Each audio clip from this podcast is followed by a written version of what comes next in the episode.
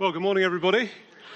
It's great to be here today. I'd reiterate Richard's welcome there to any visitors here. We're really blessed that you can be with us this morning, and we hope that you're blessed to be amongst us. Talking of visitors, I have to say I felt like a bit of a visitor walking in here this morning. I think the last time I was here for two meetings was on Easter, just before Easter Day, before we set up the Hazelmere site. So I bring you greetings from Hazelmere. Things are going really well there. We're really just excited to see what the Lord is doing, both here and at Hazelmere. And I know when Neil first talked about the move over to a second site, he talked about the sacrifice that it would be and the cost that would be. And, you know, we miss you guys, and I know a lot of people here miss us too, hopefully. So there is a cost. There's also a benefit, however. I was here 2 weeks ago just to catch the baptisms, and I was able to go over to the welcome area for a cup of coffee as a visitor. So there's two sides to every situation. Okay, so we're continuing our series in Philippians. So if you'd like to open your Bibles, if you've got a Bible with you, to Philippians chapter 2. If you haven't got a Bible, it's going to be on the screen behind me. So we're reading from Philippians chapter 2, verses 12 to 18.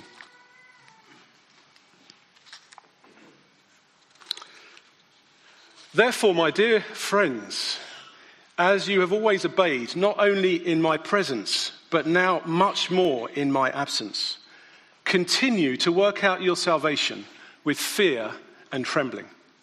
For it is God who works in you to will and to act according to his good purpose. Do everything without complaining or arguing, so that you may become blameless and pure children of God, without fault in a crooked and depraved generation, in which you shine like stars in the universe, as you hold out the word of life, in order that I may boast on the day of Christ that I did not run or labor for nothing, but even if I'm being poured out like a drink offering on the sacrifice and service coming from your faith, I am glad and rejoice with all of you. So you too should be glad and rejoice with me. So I'm aware that not everyone here this morning has been with us on this series. I think about midway through the series now on Philippians. So I thought it would be very useful just to give a brief history of where this story is all from and what the scripture that we just read, what the background of this is. So the book was written by Paul, the apostle. Paul was a persecutor of Christians. And then he was converted on the road to Damascus. As he made his way to persecute more Christians, he saw a bright light, and he was converted and became a follower of Jesus Christ. And he embarked on a number of missionary journeys across the region. And on the screen behind me is a map of the second missionary journey that Paul embarked upon, where he actually came to Philippi. So as you can see, he moved up through the region, through Syria, through what is Turkey over here, modern-day Turkey, up into Macedonia, just north of Greece, and Philippi is just there, and that actually is Bulgaria there. So you can see he moved all the way around this region and back through Ephesus, down to Greece, across Crete, and back to Jerusalem. So this is his second missionary journey, and he's not traveling alone. He's got Paul with him and Silas and others, and he's out preaching the gospel. He's out telling the good news of Jesus right across the region. And as we heard last week from John, Philippi was a Roman colony. It was a very wealthy city. And again on the screen, a couple of archaeological photographs of the site at Philippi. And you can see there's a huge colonnades there. There's a library there. There's a theatre. It was a very, very opulent place to be. It was a place of great pride and pomp. But it was also a place of very mixed spiritual beliefs. There were lots of different thoughts and attitudes of the people in Philippi towards God and what is all this about. They would have heard a bit of news about this man Jesus, but what was this really all about?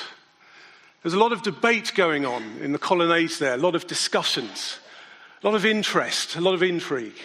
And as Paul and the disciples wandered through the city, they would have come across a number of shrines and statues. They'd have seen statues to the Roman emperor As we heard, he was worshipped as Lord and Saviour. They would have seen various shrines to various Egyptian and local gods and goddesses. They'd have seen a lot of shrines to the goddess Artemis, who was Diana. She was worshipped for help in childbirth and for protection for women. They had about 7-to-1 ratio of these statues of Artemis. So they would have seen that the religious beliefs in this city were very mixed. It was actually called syncretism.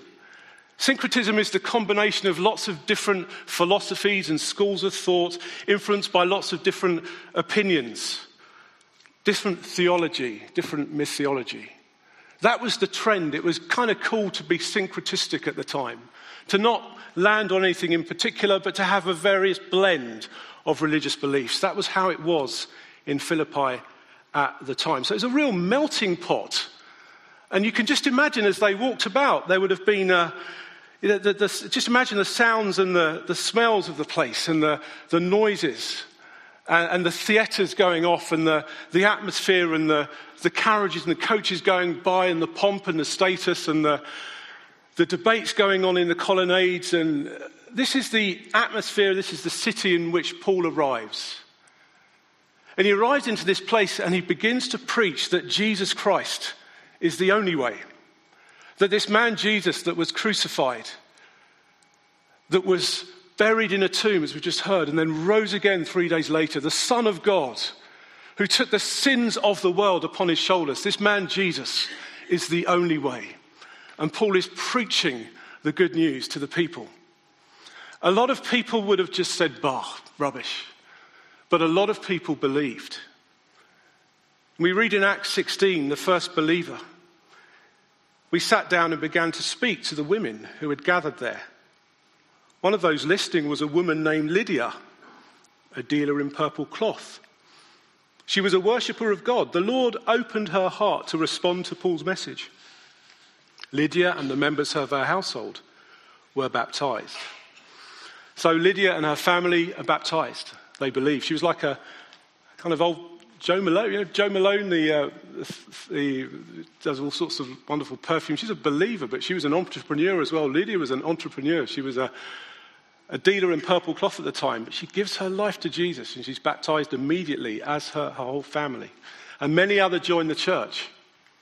So a church is birthed in the city of Philippi, and it's that's unusual. This is different. Something is going on here in Philippi. This is completely different to the debates and all the usual things that were going on. This is a new gathering of people with a new belief and a new energy about them. And then as Paul continues on his journeys, on his missionary journeys, he goes down to Thessalonica and then down to Athens. He writes letters back to the churches to encourage them. He writes letters to instruct them and to teach them. And we read that his letter to the Philippians, we've heard on previous weeks that this letter was written while he was in prison. But we read of his kind of real fondness to the church in Philippi. He says, I thank my God every time I remember you. In my prayers for all of you, I always pray with joy because of your partnership in the gospel from the first day until now. He mentions later on that this church was the only one that supported him financially twice in his missionary journeys. He always writes with fondness and he thinks with fondness. When he prays for the church in Philippi, he's actually thinking, well done, guys. Keep going. You're doing really well. Other churches he wrote to, it was like, I've heard of sexual immorality going on in your church. And he needed to speak real words of discipline. But here he's speaking words of encouragement. Yes, there are words of exhortation and words of warning in here. But his attitude towards the church in Philippi is one of great fondness. And to sum up in these verses, he's really saying, persevere in your walk of faith. Work out your salvation with fear and trembling. Keep going. Do everything without grumbling and arguing. And finally, shine as lights in this dark world. They're like three legs of a stool. And of course, the thing about a stool is that with two legs, it's not much use. But three, it suddenly becomes very helpful. And really, it's all very good shining as lights. And it's all very good persevering, but it's not very helpful if you're just full of grumbling and complaining. And equally, it's it's great if you're all getting along fine and you're all pushing on and persevering, but it's all very insular and you're not shining as lights and no one out in their and the world knows about it. So these are like three instructions, three legs of a stool for church and Christian living that Paul's teaching about. And we're going to look at those legs now. Now, I don't know about you, but I find it a lot easier to start a job than to finish a job. I look around my house, there's a couple of DIY jobs that are just on long-term hold. Wives, this is the time for you to look at your husband lovingly. Just a couple of things that you started, and it seemed a good idea at the time, a lot of enthusiasm to do this, and then just couldn't carry on. If you were going to a gym before Christmas, you're probably really now happy that you can get back to the equipment after the January rush, and you can start using it again. Because things are back to pretty much normal. We make all these great promises, don't we, in the new year? All these good aspirations. I'm going to lose weight. I'm going to exercise. I'm going to run 5 miles. I'm going to run half a marathon. I'm going to read through the Bible in a year. I'm going to be a nicer person. I'm going to do a random act of kindness every week. And then come February, we review January. We're 50 days, unbelievably, 50 days into the year now, and we review and we think, well, it was good to start. And I started with huge gusto. But it's kind of waned off a bit. Last January, I sat in the Marlow Rowing Club bar with a bunch of motley middle-aged men. We were all beginners. And it was a nice cold evening with a pint of IPA in front of us, as you do. And we decided we were going to enter into a race in June. And our coach said to us, you know, it's going to be hard work. It's going to be tough.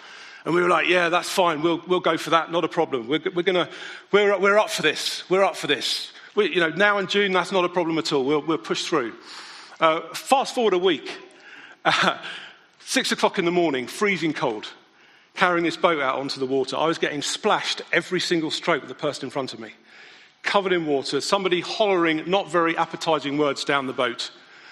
And by then, we'd already decided this is probably not a good idea.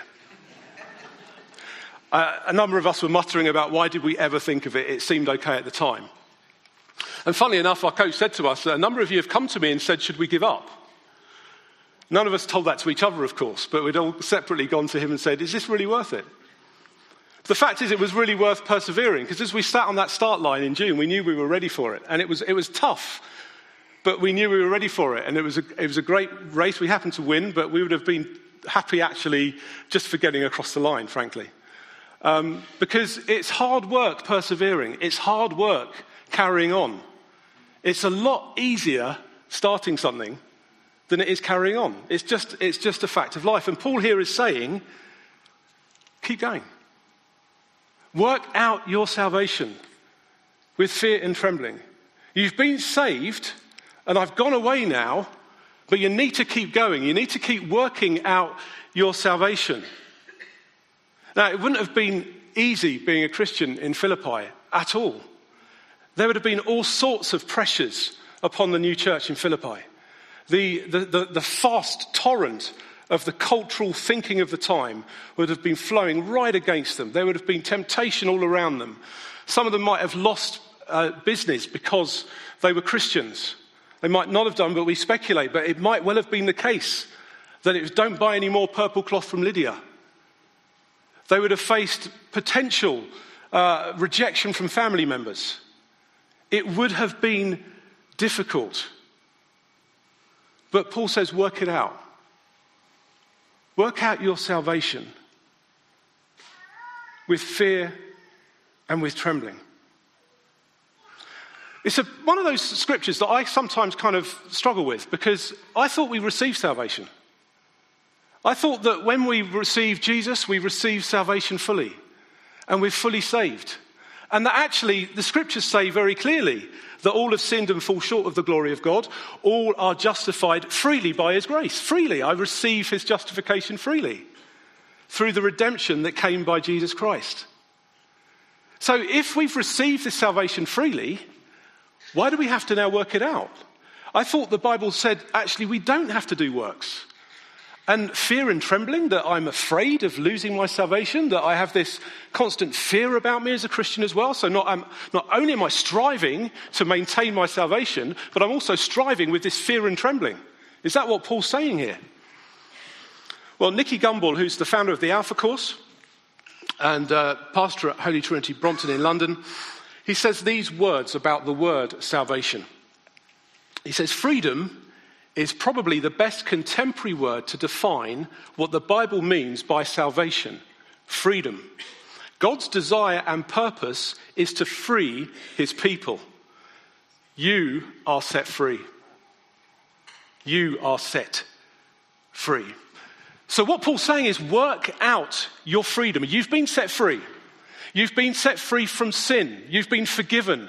You've been set free from the power of sin, the dominion and the control of sin. You have been released from the tomb of sin. Now work out that freedom. Keep working it out. Now working out is painful. Working out hurts. Working out takes effort. Working out takes pressing on towards the goal. And Paul talks about this himself. He says in chapter 3, later as we hear in a future weeks, I press on to take hold of for that for which Christ took hold of me. One thing I do, forgetting what is behind and straining towards what is ahead, I press on towards the goal to win the prize for which God has called me heavenward in Christ Jesus. Paul encourages the church in Philippi just to keep on going. There are many things that will be out there, Philippians, to take away your freedom, to rob you of your freedom. But you need to work at it to keep it. And I'd say the same message will come to us this morning as a church. That we need, now we've been saved and we've received him as our saviour, and we've been set free from sin and the eternal consequences of sin.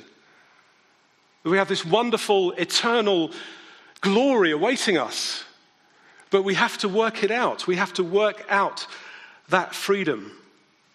We have to keep on believing. That can be a challenge. In the face of unanswered prayer at times, in the face of things that we just don't understand, in the face of evidence that seems to speak contrary to what we're believing for at times, that we've prayed, and we have to keep on believing, keep on working it out. We have to keep on praying. We have to carry on praying. Pray until something happens.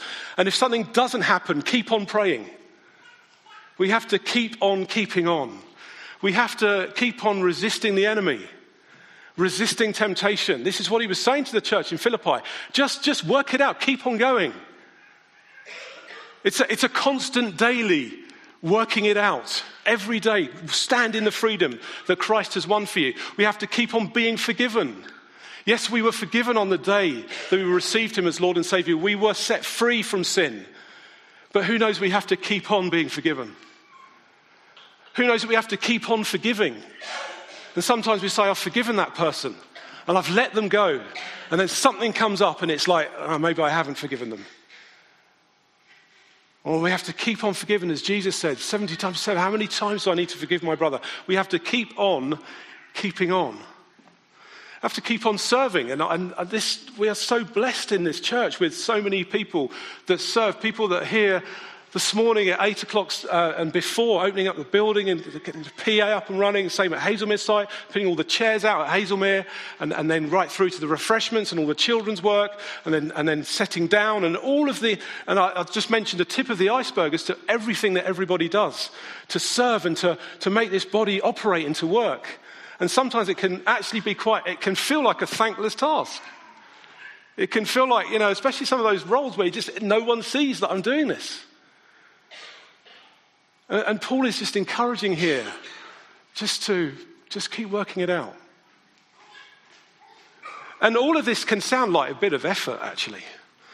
A bit of hard work. I keep praying, keep reading the Bible, keep on working it through, keep on forgiving others, keep on being forgiven, keep on serving, keep on unlocking the building at 8 o'clock, keep on worshipping, keep on doing what I'm doing. It's keeping on, it's a long way to go to glory. I've got to keep on.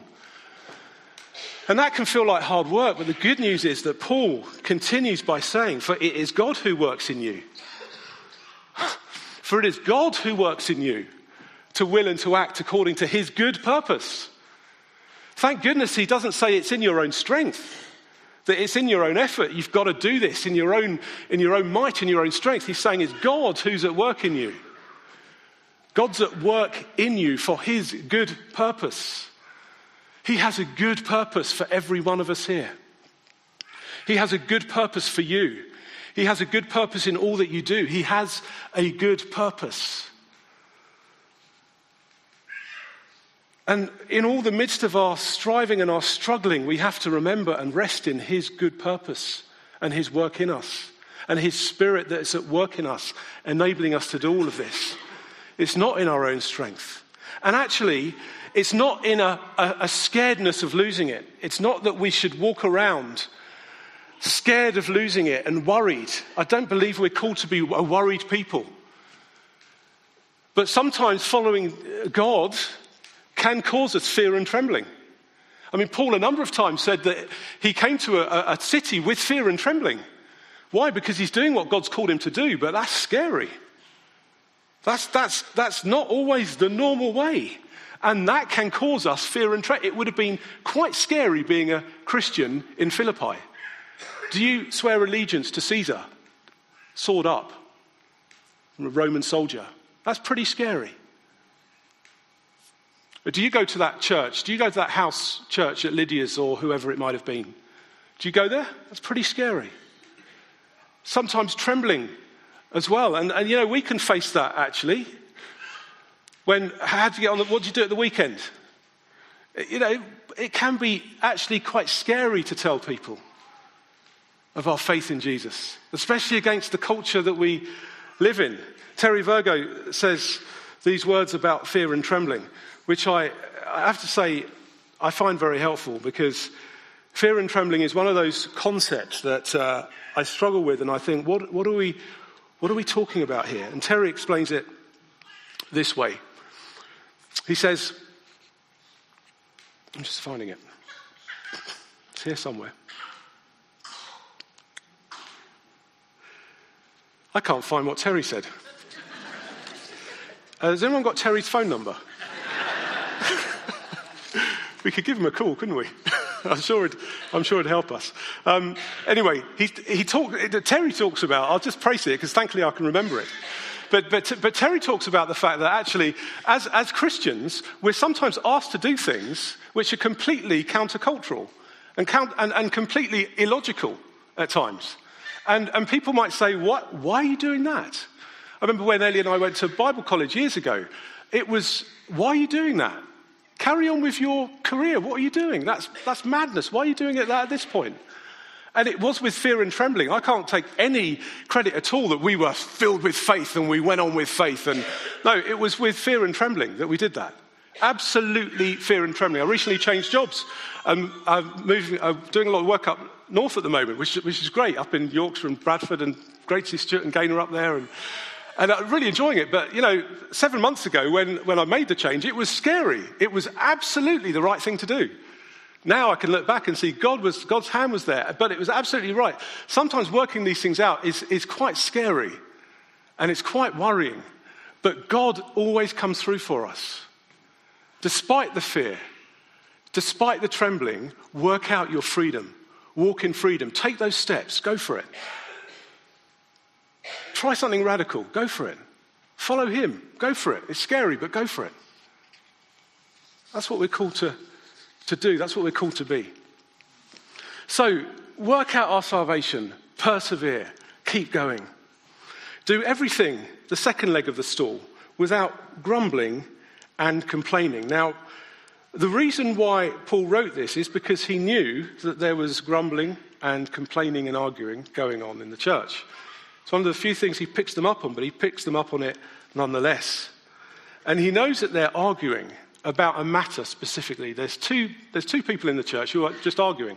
And he writes them and he says, look, settle your dispute. Please, in the Lord, settle your dispute. And so that's why he says that. And the fact of the matter is, arguing and grumbling can absolutely destroy the work of God and the power of God in a church. It's amazing what man can do when man puts his mind to it and works together. The International Space Station, which is whizzing above us now. It's an amazing collaboration of many governments, whatever thing that's going on in the world politics at the moment. Just know that up there spinning around somewhere is evidence of incredible collaboration between the USA and Russia and Japan and Canada and Europe. All of these space experts coming together to launch that space station. It was the most politically complex global space program ever, but it's up there and it's worked, and it's example of what happens when humans collaborate and work together. It's so powerful. But we also know what happens when humans don't collaborate, when humans don't work together. We see wars, we see terrible suffering, we see the awful things that happen in the world because basically people are arguing. They're not agreeing. And the thing, of course, as we know about arguing is we always think that we're right. That's the thing about an argument, isn't it? You've got two parties that both believe they're right. Two parties that both believe that their view is the one that is the one to be come out on top in an argument, and therefore there's bound to be tension. And I think in the world at the moment there is more potential for that than we've ever seen, because we have very, very clear yes-no, Democrat, Republican. They're very black and white decisions, and that creates a huge opportunity for division. There's a lot of